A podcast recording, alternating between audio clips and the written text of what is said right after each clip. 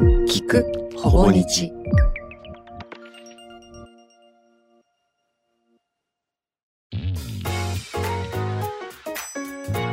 水野慶也です。子育て本を100冊読んだのに正解がわからなくて泣いてます。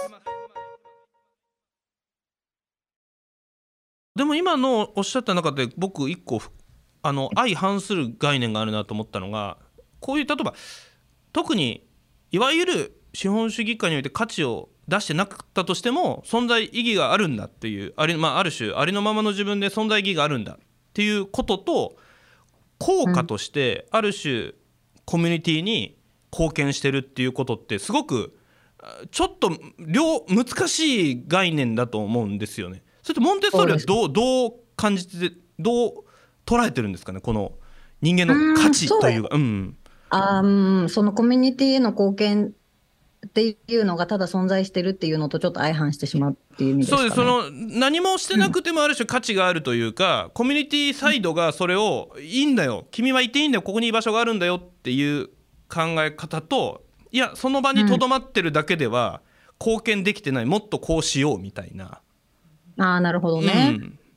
そのモンテソーリ教育って大体3歳から6歳までが結構中心だったりするので、まだその発達段階的に結構こう自分のことをまず考えるところから始めるみたいなところがあるので、まず自己認識をした上で、うん、だから子供が例えばこうお花のこう生け花みたいなアクティビティをしてる時って、うん、あの3歳の子が考えてるのってクラスのためにお花を生けようじゃなくてこれがやりたくてこのお花を切ってみたいからやるっていうところから始めるんですけど、はい、6歳ぐらいになるとだん。だん、うん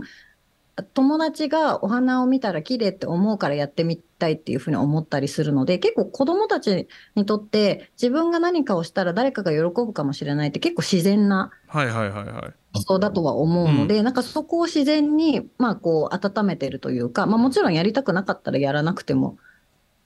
いいですし、うんうんうん、まあそうですね、その何かを貢献するっていうのが、何かを生み出すっていうことじゃなくてもいいと思うんですよね、うん。うんうん、貢献っていうのは。あのそのもちろん自己認識がある人っていうのは、自分をよく分かってる人っていうことなので、それだけで結構私はコミュニティには貢献してると思うんですよ。そのこう自分勝手なことだけじゃなくて自分を分かった人がそのコミュニティにいてくれるっていうことで、なのでそういう意味ではそのそれこそ結果主義みたいな感じの見方でのコミュニティへの貢献っていうことではなくて、はい、こう自己認識っていう自分自身っていうのを高めていけるような人間たちが集まればよりいいコミュニティになるっていう意味ではこう目に見えるそのこう生産物というんですかね、うんうん、そういうのを作り出すのが貢献っていう考えではないと思いますモンテッソーリは。なんか僕の中ですみませんモンテッソーリのイメージってなんか僕はそのモンテッソーリの本読んだ時に、はい、あすごい読んでよかったなと思ったのは子供が、うん、あのトイレットペーパーをむちゃくちゃ出すのをこうすごいおーいって止めてたのが やっぱモンテッソーリの本を読むことによりなんかいやそういうの意味あるっていう子どもの自然な発達の一過程であるってことで トイレットペーパーを出すのこう別にそんなに気にならなくなったみたいな。見守るようになったんですね。そうですね。それとでもそのコミュニティの貢献っていうのはある種つながってるってことなんですかね？もしくは僕のモンテッソーリ教育の解釈が間違ってるのかもしれないですけど。はい、かんない。はい、もうもうちょっとあのトイレットペーパーのとこから深掘りしてもらっていいですか？はい、どういう意味ですかね？僕の読んだ本がそうなのかもしれないですけど、何かまあ子供のそのいろんな行為がそれぞれその子供たちが必要としてやってるというか、うん、うんうん、なんか。仕事までとは言わないですけど、まあ、極論大人にとってそれぐらいの意味があるという解釈をまあされてる著者の本だったので、はい、でもまあ僕が読んだのは本当にちっちゃい時のモンテッソーリのその0から0歳からみたいななったんで、それがまああの必要なことなんだっていう。すみません。僕の中のモンテッソーリがまあそこで止まってるっていうのもあるんですけど。なるほど、はい、いやでももちろんおっしゃる通りです。あの、はい、まあ子どもたちの行動には、まあ、全て意味があるっていう、うん、そう自分を見つか見つけるためであったりとか、うんうんうん、あとは自分の環境というのを探求するっていうのは子どものお仕事ではあるので、はいはいはい、もちろんトイレットペーパーを引っ張ったら伸びるっていうのはめちゃくちゃ大きな発見なわけですよ、うん、子どもにとっては。まあ、ただあの、もしそれが毎日起こるようだと、うん、あの家族の生活に支障が出たりとか、はいはいはい、教室内で困る人がいるので、はいはいはい、まあ、私だったら教師としてやるのは、1日目は多分観察して、はいはいはい。2日目もそれがやりたい子がいたら観察して、じゃあ3日目ははい、例えばですけど、まあ、3日目も例えばなんですけど、それと同じようなことができる教材っていうのを、まあ、作って用意しておこうともしモンテッソはいはい。はいーリ教材として存在していないのであれば、だからこの子は何かを引っ張った時に何かが伸びるっていう行為がすごく楽しいから、それをこう思う存分にやらせてあげられるような環境を作ろうっていうのが先生の仕事ななんですよね。うん。いやめちゃくちゃでも相手の立場に立つっていう基本のことをでも子供に本気でやったらそうなってくっていうことですね。そうですね、うん。あの本当にあ今この子が楽しいことはこれだから、はい。だったらこの楽しいことっていうのを、まあ、しかも楽しいだけじゃなくてそれをやることによって例えばこの指先の筋力をはいつけたりとか、いろいろ意味があるんですよね。はいはいはい。うんだからそこを伸ばしていく、それを止めることに集中するんじゃなくて、そこを伸ばしていくことに集中するのがモンテソーリ教育のやり方なるですね。ほど。いやーなんかまたちょっとすっごいちっちゃな例になっちゃうんですけどすみません。あの先週あの子供を、まあボールプールとかあるみたいなところにこうあ遊ばせに、まあ、ゴールデンウィーク中に連れてったんですよ。そしたらあうん。滑り台の横に階段があってですねこの階段がすごい一人ぐらいしか通れない狭い階段なんですよ。でそこうん。を赤ちゃんぐらいの子がハイハイして降りててで、うん。それを母親が普通にこう下で見ててでも、はい。すごくいいこともあるなと思ったんです。子供がこう階段を降りていくのを待ってるというか日本人的にも、ああもうもう邪魔になるからもう迷惑だからもう降りなさいみたいな感じでガッと掴んでさっと降りちゃうし僕ならそうするんですけどそのママはこう堂々とこうこう見てるんですよ。でそれがちょっとイラッともするんですよ僕からすると。一人しか通れないんで。でゆったり歩いてくるのをじっとこう待ってるみたいな。でもこういう親の方がいいのかなみたいなでも俺はできないなみたいななんかこのせめぎ合いみたいなのがこの細い階段で行われててそれを見ながらまた不安になってる僕がいたんですけど これこれどうですか？これ。そうですね、日常に例が溢れまくってますね。そうなんです。よもう日々そんなんばっかなんですよね僕の中で。はい。でもそのイラッとしたっていうのも、水野さんが自分だったら止めるっていうのも人の目を気にするから止めるんですかね？そうなんですよ。そうなんですよ。そうなんですよ。やっぱり邪魔になってるぞみたいなうんうんそうなんですよ、んでも子供のこと考えたらいや多少邪魔だな子供が例えばもう踏みつけるまでいかないですけどバーって通ってったりして初めて危なくなった時に何かうん。アクションを起こせばいいのかなみたいな。いやーだからすごい難しいなと思いながらそのはい。確かに難しいです。まあ、はい。い、つこう介入するのかって結構難しいと思うんですよね。はいで、モンテソーリの中で結構ゴールデンルールっていうのがあって、はい。いまあ、いつ大人が介入するかっていうようなルールがあるんですけど、まあ、一つ目は、その子供が自分を傷つけるようなうん。状況にあった、まあ、要は安全性が本当に危ない危ない時。はい。それこそ本当に落ちたら、例えば頭をうんうんうん。本当に打ったらコンクリートでパカンっていくような、うん。ところにいたとしたらもう介入するっていうのは、あの決まっているのと、あと二つ目は、あの誰かを傷つけるような行為をしているときっていうのも介入するっていうのは、あのぐ結構先生たちの中である認識です。はいはいはい。で、もう一つ、三つ目の最後の介入する場面は環境を傷つけてるような時、うん。まあ、例えば、まあ、環境っていうのはそのおもちゃとか教材っていうのも含まれるんですけど、例えば子供がすごくこう、も例えば本とかをものすごい荒く扱ってたりとか、まあ、壁をもしこう傷つけてたりとか、まあ、そういうことがあったときは大人は介入するっていうふうになっているので、はい。まあ、この3つのゴールデンルールのどっかに当てはまるのであれば私も介入していると思います。ああなるほど。いやでもいいです、なんピシッとルールがはい。おっしゃる通りで、そうなんですよね。そのいやーそうか。でもルールってやっぱ大事ですね。なんかルールがないとただもうイラッとしななんだこの状況はみたいな。で 俺ならどうすんだみたいな。いやー確かに。いやおでもいやその通りですねっていう。でもでこの島村さんの本も本当に鉄頭鉄尾いやその通りだって言いながら僕の中でまた一個質問したいのがあの書いてあることは正しいって分かっててもできないっていうのが2個ありまして1個ははい。自分のコンディションが悪い時でうん。もう特にこれは本当になんでしょうね。資本主義の最もな問題だと思ってるのがもう仕事がめちゃくちゃはかどっててノリノリで、はい。うわーってやったらあやばい娘の保育園の迎えの時間だっつって慌てて行った時の日がやばいんですよ僕。そのもう脳みそは全部使い果たした状態で行ってるんでイライラ度がめちゃくちゃ高いんですよね。だかはい。らそれを気づいてはいるんですけど、あもうやあやっちゃった仕事やっちゃったわこれだってなるんでもうそんなにこう、深く関わらないっていうか なこういうとあれなんですけど、なんか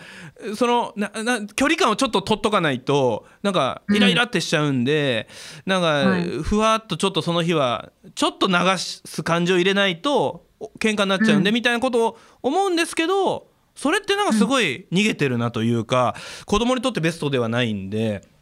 まず仕事で疲れてコンディションが悪い時ってどうすればいいんですかね、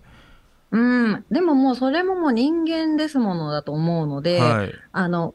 そそういうふうにこう自分の状態をまずは気づいてらっしゃる時点でものすごい素晴らしいと思うんですよね。あありがとうあのそれに気づくに自分のイライラの原因がどこから来てるのかって多分わからない方もいると思うので、もう水野さんはこういう日の僕はこういう反応をするからできるだけ距離を置いとこうっていう自分なりのもうストラテジーっていうかはい戦略があるじゃないですか。はい。もうそれは私はそれでそのままでいないと思うんです。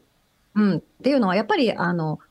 親御さんはやっぱ神様でもないし完璧でもないし、仏様でもないし、まあ、うん。もちろんき先生もそうですし子供もそうですけどそんな完璧な人なんて本当にいないと思うのでそのありのままの姿をそのまま見せるっていうのは私はいつもすごいありだとうん。言う言ってるんですよね。でお子さん上のお子さん確かもうあの小学校のそうですね。2年生になりました。はい。2年生、そうか。でも、そしたら、私だったら、もう正直にコミュニケーションをそのまま取ります。うんうんうん。あの、今、今日はすごいイライラしちゃって、うんうんうん。ちょっと疲れてるんだよねって言ってうんうんうんうん、まあ、だからちょっとちゃんと話を聞けてないかもしれないって、でも、なんとかちゃんのことすごい大好きなんだよっていうふうに伝えて、その子供って親の機嫌が悪かったりとか、ううんんってなったりすると、自分のせいなのかなっていうふうに思ってしまうものなので、はいそうじゃないんだよっていうところを、今すごい自分のコンディションが悪いと。はいなんかお話を聞ける状態じゃないんだっていうのを、それこそ私メッセージっていうのを使ってはい、正直に子供に伝えるっていう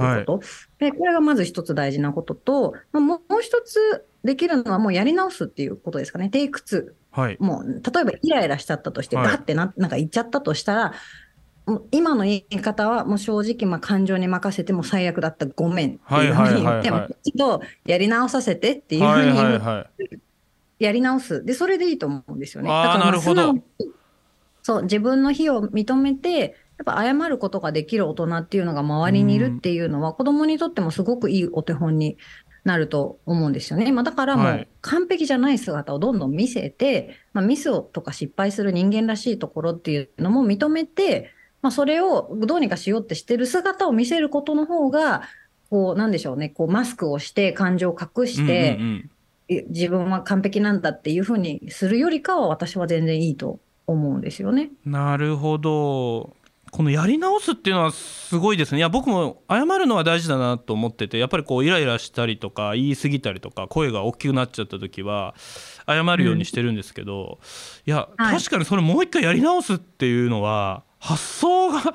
なかったですねその場でやり直すこともありってことですかね、あり、全然ありです。それは素敵な親ですね。ねそう、もしそういう気持ちになってなかったら、はいまた、例えば寝る前に、はいはいはいもうもちろん一緒にいる時間とかルーティンがあるんだとしたら、ちょっとさっきのやり直させてくれないって言ってもう一回やると。ごいですねそれは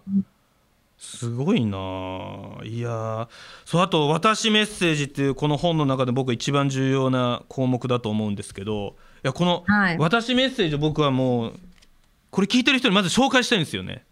いいいいですか？あ紹紹介してはい。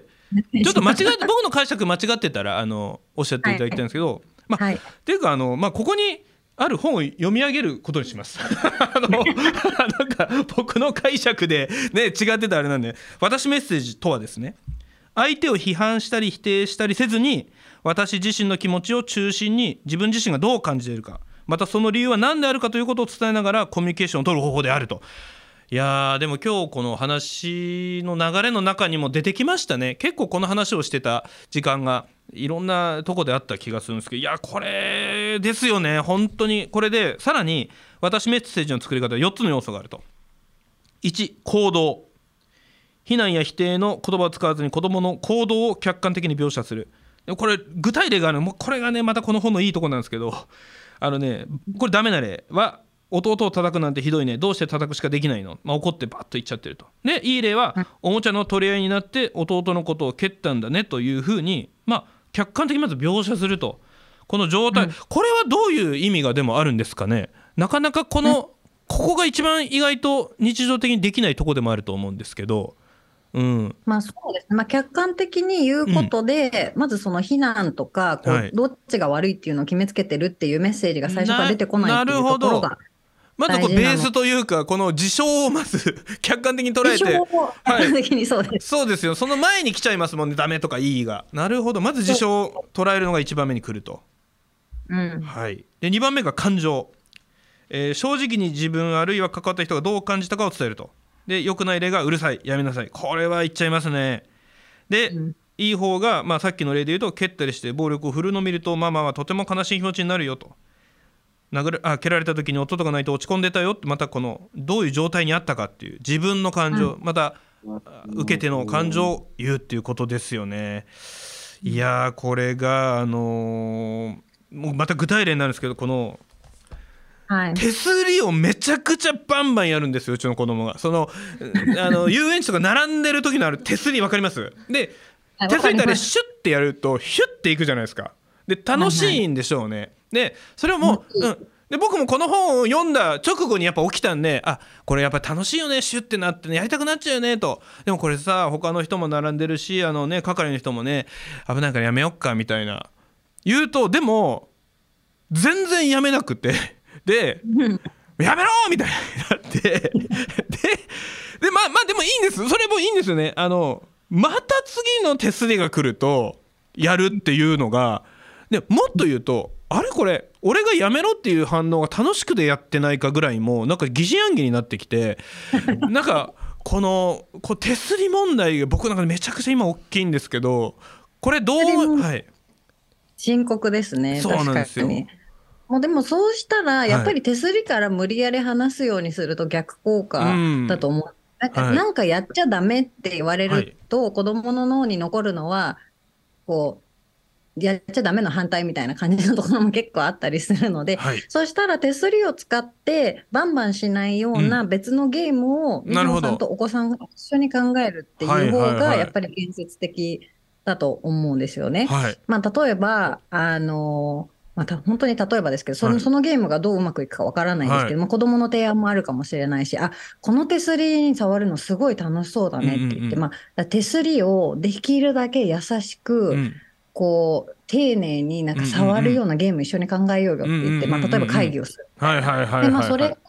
まあ、例えば、まあ、まあ、わかんないですけど、なんかポケットになんかこう子供とかってよくこう、うねうねするような、なんかもこもこした針金のとかあったりするじゃないですか。はいはいはいああいうので、まあ、じゃあ芋虫ごっこしようみたいな感じで、はいはいはいじゃあ芋、芋虫で一番先についた人が勝ちねみたいなとことかやったりとか、なんでしょうね。とか、あとは、こはいの自分の指を芋虫にして、何歩、あの、こう、何歩芋虫が歩いたら、この手すりが終わるか、じゃあ数えてみようっていうふうにしたりとか、なんでしょうね。まあ、まあ、すごい、まあ、すごい適当な例ですけど、今のは。はいその手すりをそのバンバンしない別の方法で遊ぶっていうのを私だどったら考えるかなと思います。いいですねいやーその発想ですよねいや今もこう話してて例えばその手すりがこうすごい触るとビリビリするみたいな。で、うん。僕がちょっと触ってビリビリってしてたら絶対子供は笑ってる今イメージはちょっと思い浮かんだんで、まあ、そのビリビリがいいかどうか、まあそれでまたガンガン触り始めてビリビリして 人に迷惑かけ始めるかも分かんないですけどなんか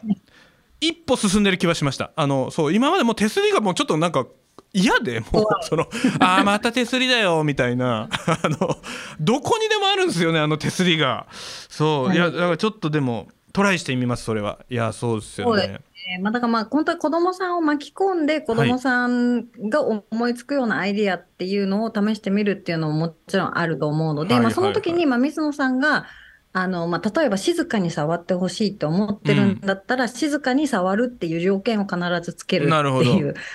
そうですね。なんかバンバンしないような方法で、うん。まあ手すりが優しく眠れるような方法を考えようよなるほど。みたいな。やっぱりあのクリエイティブで勝っていこうって今思いました。そのテスリーというあいつにまで負けてました僕のクリエイティビティが。あいつにちょっと。忘れてました？自分がクリエイターの端くれであること。をはい。今目が覚めました島村さんの話でこのもっとクリエイティブできるぞっていう。いやそうか全いやなんか全然また話変わるんですけどなんか動物園行ったのにずっと階段で遊んでるんですよ動物園来たのに みたいな。でもこれモンテッソリ的には全然問題ないですか？このずっと階段で遊んで3段の階段をずっと飛んでるんですよ。1時間ぐらい。いやいやキリンがいるのにみたいな。はい。まあだってね、はい、動物園行ったら動物を楽しんでほしいって勝手に思ってるのは大人なので。ああその通りです。すいません。そうですよねいやそれは本当にい。や。こっちの、ね、条件で、はい、もうもう動物園に連れてったんだから、はい、動物を楽しんでくれて当然だろうお金払ってるんだからっていう期待でてるけれども、まあ、それは勝手にこっちが課してる期待であるので、はい、まあでも動物園行ってた楽しかったことなんだったって言って子供が階段で遊んで最高だったって言ったらそれで全然いいと思うんですよ。いやー本当これは本当に耳が痛いというかもう。なんなら下の子はタダで入ってたなぐらい思いました今。上の子しかお金払ってなかったなみたいな。タダで入って。でも階段でしかも3段の階段なんですよ。3段。こんなどこにでもあるじゃんみたいな。でもすごい楽しそうに今思えば遊んでましたね。でまあ、しかもひょっとしたらですけど、はい、まあ私たちの目からすると見てないって思ってるかもしれないけど、はい、階段で遊んでるちらっていう時になんか動物見てるかもしれないのででそれを後日パッて言うかもしれないしもちろん言わないかもしれないしあの本当それはまあね、子供が楽しい時間を過ごしてることの方を大優先させたらいいのかなと思いますけどね。うん、あなるほどいや素晴らしいですね。あそうだまだこの私メッセージ途中だったんですけど改めましてこの自分でできる子に育つ褒め方叱り方今読み上げてるんですけど、はい、さっきあの感情まで言ったんですけど私メッセージ作る方で4つ要素がありまして、はい、3つ目が影響ですね。なぜその行動に問題があるのかを自分あるいは関わった人に与える影響を例に説明する。でこれは、えーと、いい例として喧嘩して椅子が壊れたからもう使えなくなって困っちゃったと。あとは蹴られて弟は落ち込んでずっと泣いちゃってたよって。うん確かに。これはそうですね。あの余裕のある時はできてる気がします。でも大事ですよね、うん、そして4つ目の提案ですね。次はどうしたら同じ出来事を回避できるかについて解決策を話し合う。で良くない例、今度また弟のことを蹴ったらお小遣い取り上げるからね。これですよね。でいい例が暴力を使わずにおもちゃを2人で使う方法をみんなで一緒に考えようと。いや、うん、このまたこの兄弟喧嘩問題っていうのがありましてこの今回はここまで。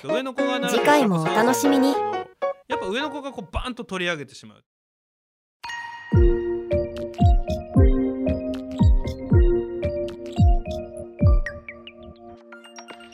くほぼ日。